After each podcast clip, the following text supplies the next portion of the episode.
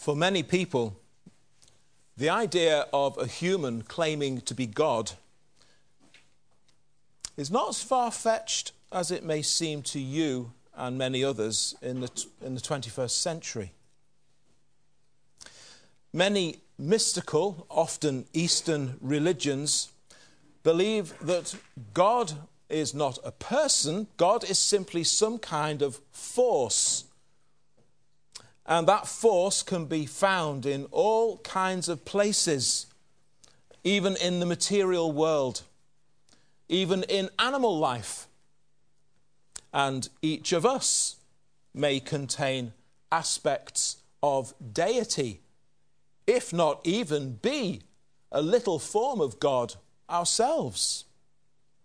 There have been civilizations which believed that their ruler or their emperor was a god the Romans believed that of their Caesars. In ancient Egypt, Pharaoh was considered to be half man, half God. So the idea of a man being God was not necessarily all that strange in years gone by. And with that kind of backdrop 2,000 years ago, the claim that a man was God or could be God was maybe not quite so crazy as it sounds to modern ears. Unless, of course, you were a Jew. It's interesting, isn't it? Of, of course, this is all in God's wise counsel, but of all the nations being asked to accept that a man could also be God, the nation to whom that truth was brought was probably the nation that would find it the most difficult to accept. And of course, many of them didn't. Because of all that God had revealed about himself in the Old Testament, the Jews had a high regard for God. That God was so transcendent above this world, it was unthinkable to them that he could ever be part of the world. And that was true as far as the Old Testament was concerned.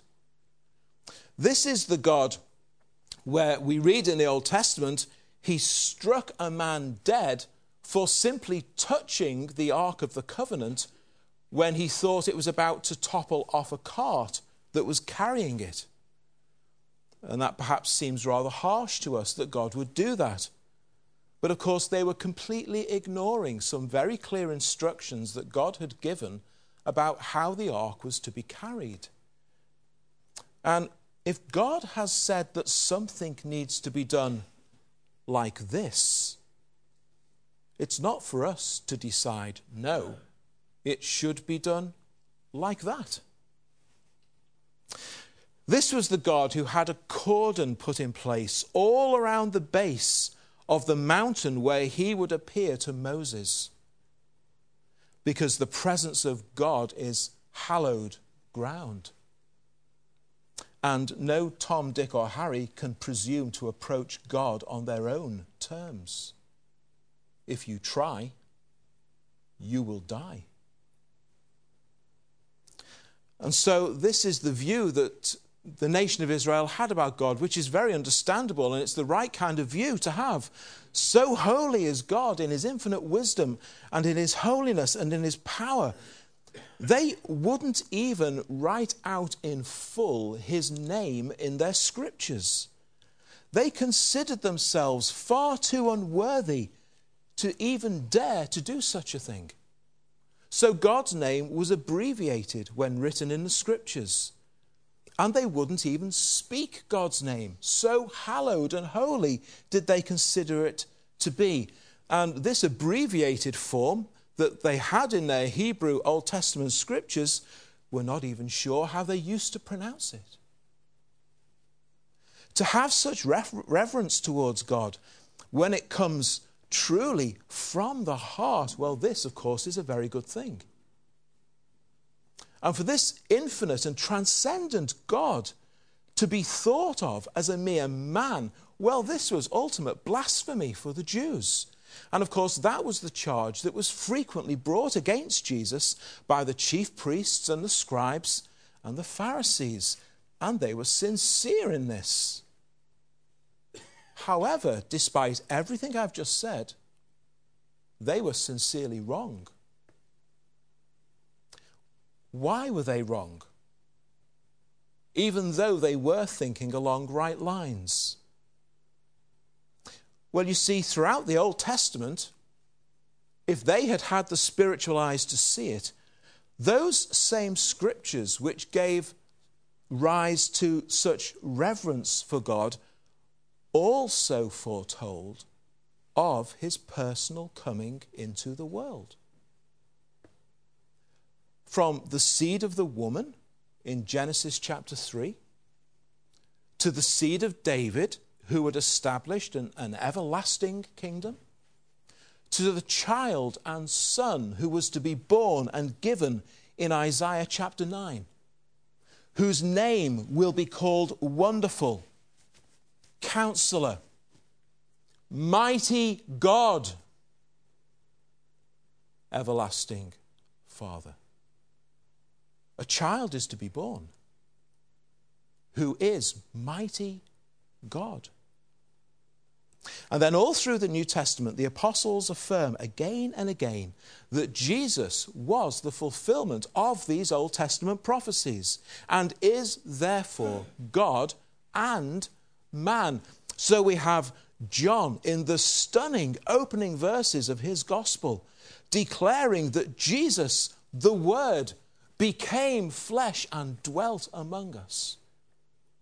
We have Paul telling us in Colossians 2 that in Christ dwells all the fullness of the Godhead bodily, in human form.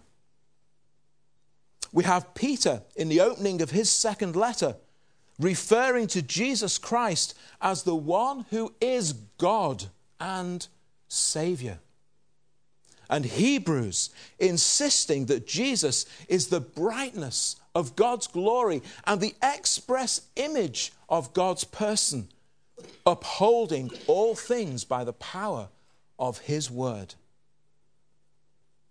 And in, in addition to that, the, full, the four gospel writers, and particularly John in his gospel, they record many sayings of Jesus where he unequivocally and without any ambiguity whatsoever declares himself to be God. And if you begin reading the New Testament at the beginning, which is Matthew, at the start of Matthew's uh, declaration about the Lord Jesus Christ, we find here in the opening chapter of Matthew this glorious truth that this Jesus who is born is God.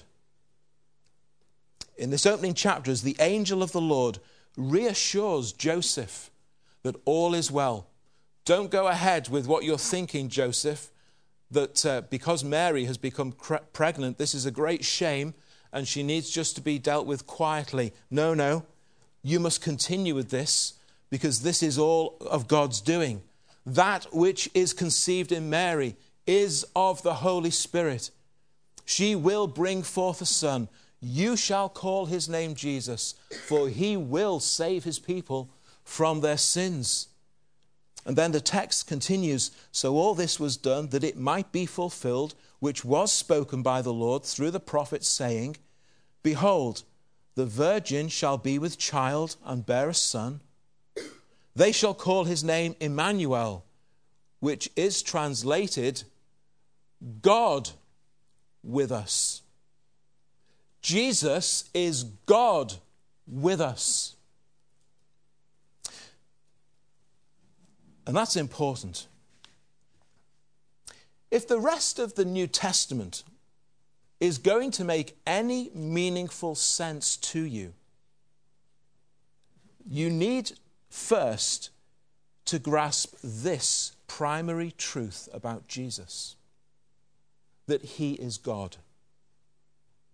If you're going to understand any of the things that Jesus did and taught, if his suffering and his death and his resurrection are going to have any impact on you at all, then you first have to pause at Matthew chapter 1 verses 20 to 23 and ask yourself Do I believe this? Do I believe this? Because the rest of the New Testament will not make any sense to you until you get this issue sorted. That this Jesus is God. The world has seen many people who did and said great things. And most people suffer, and all people die. So, on the face of it, Jesus is no different from anybody else who's held in esteem. The resurrection's a bit of a tricky one, but we can probably explain that away somehow. But on the face of it, he's no different to any other great person who's lived. All people suffer, everyone dies. But if this man, Jesus, is actually and truly and really God, then I must embrace all the amazing things that he did with wonder and with worship. And if this man Jesus really is God, I'd better take notice of the things he said. And if this is God suffering, if this is God dying, why would he do that? If all these things happened to one who is God, that changes the whole complexion of everything that we're looking at. And now the resurrection is not so uncertain either. A well known Christian uh, teacher and biblical scholar, very elderly, J.I. Packer, he said this. Listen to what he said God became man, the divine Son became a Jew, the Almighty appeared on earth as a helpless human baby unable to do more than lie and stare and wriggle and make noises, needing to be fed and changed and taught how to talk like any other child. The babyhood of the Son of God was a reality. The more you think about it, the more staggering it gets. Nothing in fiction is so fantastic as this truth of the incarnation. And he's right. And of course, this great theme is, is taken up in all of the carols that we sing at this time of year. Millions of people across the globe will be singing words like this over the next few weeks Veiled in flesh, the Godhead see. Hail the incarnate deity, please, as men, as man with men to dwell. Jesus, our Emmanuel. Or very God, begotten, not created. From the carol, O come, all ye faithful, God of God, light of light. Lo, within a manger lies he who built the starry skies. He came down to earth from heaven, who is God and Lord of all. With the poor and mean and lowly, lived on earth, our Saviour, holy. Jesus is God. Jesus is man. God is with us. God has come down. Now, in the light of these fantastic truths, certain realities confront us. And I want to consider three with you this morning. Number one, humility. Humility. The Bible teaches that Jesus is both man and God. He did not cease to be God, he did not become less than God.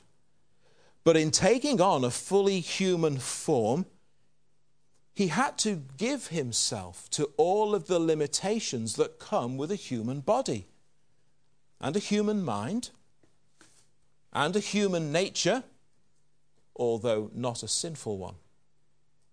He voluntarily restrained himself and confined himself to human existence whilst remaining fully God. And it's the ultimate example of humility that the God of heaven, the God of creation, would restrain and confine himself in such a way. The Creator has become as a creature. Now, mark my words carefully. Christ is not created, but he's made himself like one of his creatures. One who has only ever dwelt in eternity has now stepped into time. He's now able to experience physical pain, hunger, thirst, tiredness, even temptation. And nothing less than humility is required of those who would follow him. The world is all about self esteem self promotion, getting on in the world, improving yourself, moving up the ladder, making something of yourself, achieving your dreams. When Christ was born, he came to the bottom and stayed there as far as the world was concerned. The airwaves and newspaper columns this week have bombarded us with uh, the news of Harry and Meghan. There's been quite a lot of focus on her relatively humble origins and the place in which she now finds herself. In just a little over six months' time, she will be, whether you like it or not, your Royal Highness. Highness.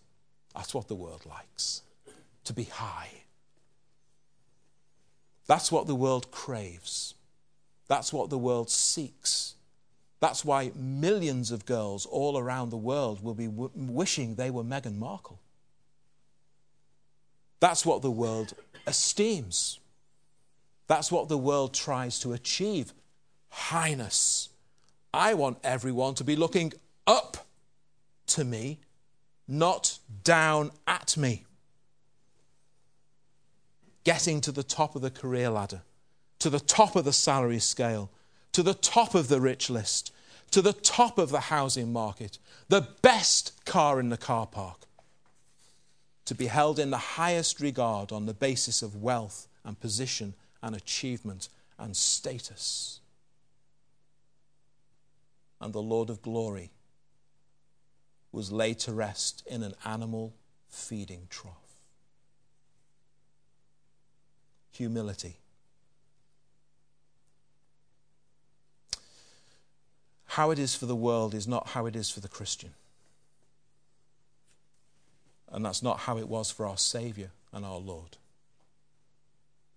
His message deny yourself. Deny yourself. Take up your cross, follow me. It goes right against the grain of the world in which we live. You give up your right to self determination. You are not the captain of your soul. You are not the navigator of your life's path. You take all that you have hoped that your life might one day be, and you place it at God's feet for Him to do with as He chooses and as He pleases. That's the Christian path. Because that was Christ's path humility. Your life in Christ's kingdom requires that you first of all live for Him. And then after that, you esteem everyone else better than yourself. And you don't esteem only those who you reluctantly have to admit probably are better than you you esteem everyone better than yourself. To do that, you have to deny yourself. And if you've never done that, then according to the words of Jesus, you are not his disciple. And to do that, you have to admit that you are the sinner that the Bible says you are. And to do that, you have to admit that you are the flawed moral failure that the Bible says you are. And you do deserve God's condemnation. You do deserve God's judgment. And you have to humble yourself before Him, confessing all of your sins, which means to agree with Him about them. And having confessed them, you must turn from them. And to turn from them, you have to want to turn from them. And that's when you discover that in the Lord Jesus Christ you're able to. Because he's changed you and made you new. And you humbly come to the foot of the cross. And you give everything to him. The Bible calls it repentance. And you cling to Christ by faith. Humility And because this man Jesus is God, secondly, there is hope. There is hope. One day, Christ is going to return to judge the sins of the world, but first, he came into the world to bear them at Calvary. One day, Christ will come to hand out the penalty of the sins of the world. But first, he came to pay the penalty for your sins. Mild, he lays his glory by. Born that man no more may die. Born to raise the sons of earth. Born to give them second birth. To be born again in God by his Spirit through Christ. This hope only exists if Jesus is God, because no one but God can deal with your sins. When Jesus was brought face to face with a paralyzed man who had been lowered down on his bed through a hole in the roof of a house by four friends, Jesus was filled with compassion for the man and he was struck by the faith of his friends up on the roof. And there and then, Jesus publicly forgave the paralyzed man's sins. And outrage ensued. Who does he think he is? Forgiving sins? God alone can do that. And Jesus agreed with them. And so proceeded to demonstrate that he really does have the authority to forgive sins by demonstrating that he has the power to cure the man's paralysis. And up from that bed the man got, rejoicing. Because the only way that Jesus could do either of those things is if Jesus is God. The promise given to Christians is that the new life that you receive is everlasting life. How can you be confident that that's true? How can you be confident that that's the case? Because the eternal became a man. And as a man, he is risen. But this risen man is also God who is now seated at the right hand of the Father at heaven's throne. And there he's worshipped as the God that he is. And it's he who's given you these precious promises. He's the one who's qualified. The disciples saw it in him. You have the words of eternal life.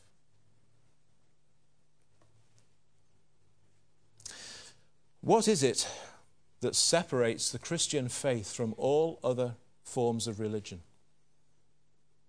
What is it that fills you with hope and can give you such assurance? It's this. All other religions say, Look what you must do for God. The Christian faith through the Bible says, Look at what God has done for you. He came down to earth from heaven. Who is God and Lord of all? And his name is to be called Jesus because he will save his people from their sins. It is true, of course, that as Christians, the Bible teaches that there is much that you must do, which is the proof and the outworking of genuine faith in Christ. Faith without works is a dead faith. But even on this point, you see, the Christian faith differs from all the rest. The starting point is different because it's based on what God Himself has done for you. And it's based upon what God Himself has done in you in bringing new birth. God hasn't provided a method of salvation. He himself has personally become your salvation. And he has personally become your Savior. It doesn't provide a method by which you can save yourself, because we can't. He himself has saved you. And the way that you continue in the faith is also different. Because to do the works that we must do as Christian people, well, we can only do them because Jesus personally has promised that He will indwell you by His Spirit, and you have His life in you. And so the whole premise for the Christian faith is completely different to all other religions. And Jesus can only do these things if He is God. And He is God. So you have hope. And thirdly, because He is God, you also have help. You have help.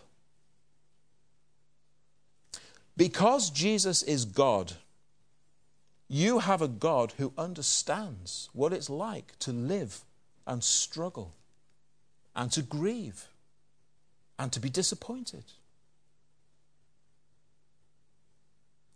When I was 17 years old, a girl in the youth group at my church, her name was Angela, she was a year older than me.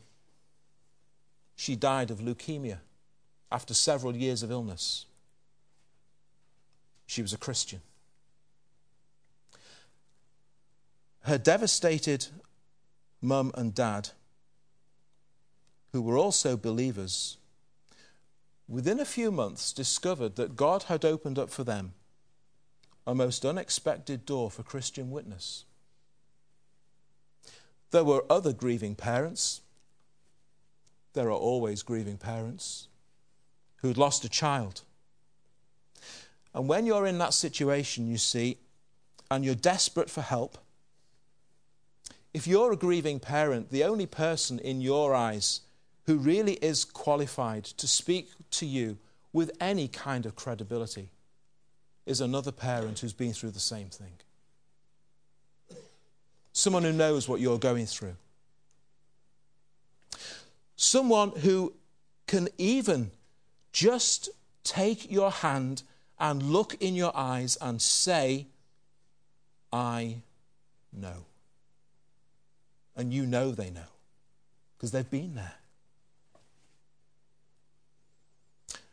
And Angela's mum and dad, within a very short space of time, found that they were able to sit along broken, alongside broken families and speak comfort into their situation and speak of the comfort and hope that they had in Christ. Because they were believers and their daughter who passed away was a believer.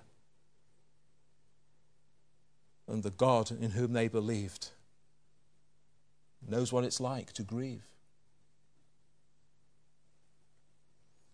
And our God, in the person of Jesus Christ, knows. Because he was, he is, and he always will be the God man. And he knows. And so he's qualified to help in every way. Now, he'd be qualified to help simply because he's God. But how much more that he's the God man? How much more that God the Father knows what it's like to grieve over a son? How much more that the Holy Spirit knows what it's like to come alongside Christ in Gethsemane and try to strengthen and comfort him in his great agony of soul? The whole Godhead, Father, Son, and Spirit, know about these things because the Lord Jesus Christ is both God and man and has experienced all of these things that you go through. And those things affected the whole of the Godhead.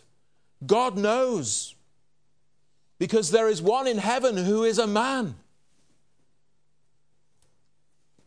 A God who knows about rejection and heartache and suffering and injustice because he has walked this earth.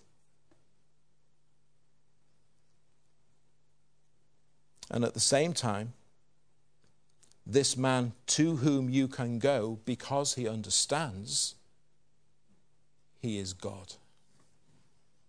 And so he's able to equip and to supply and to uphold you with all the strength and comfort and grace and peace that you need. Because Christ, the man, Jesus, the man, knows and understands. And Christ is God.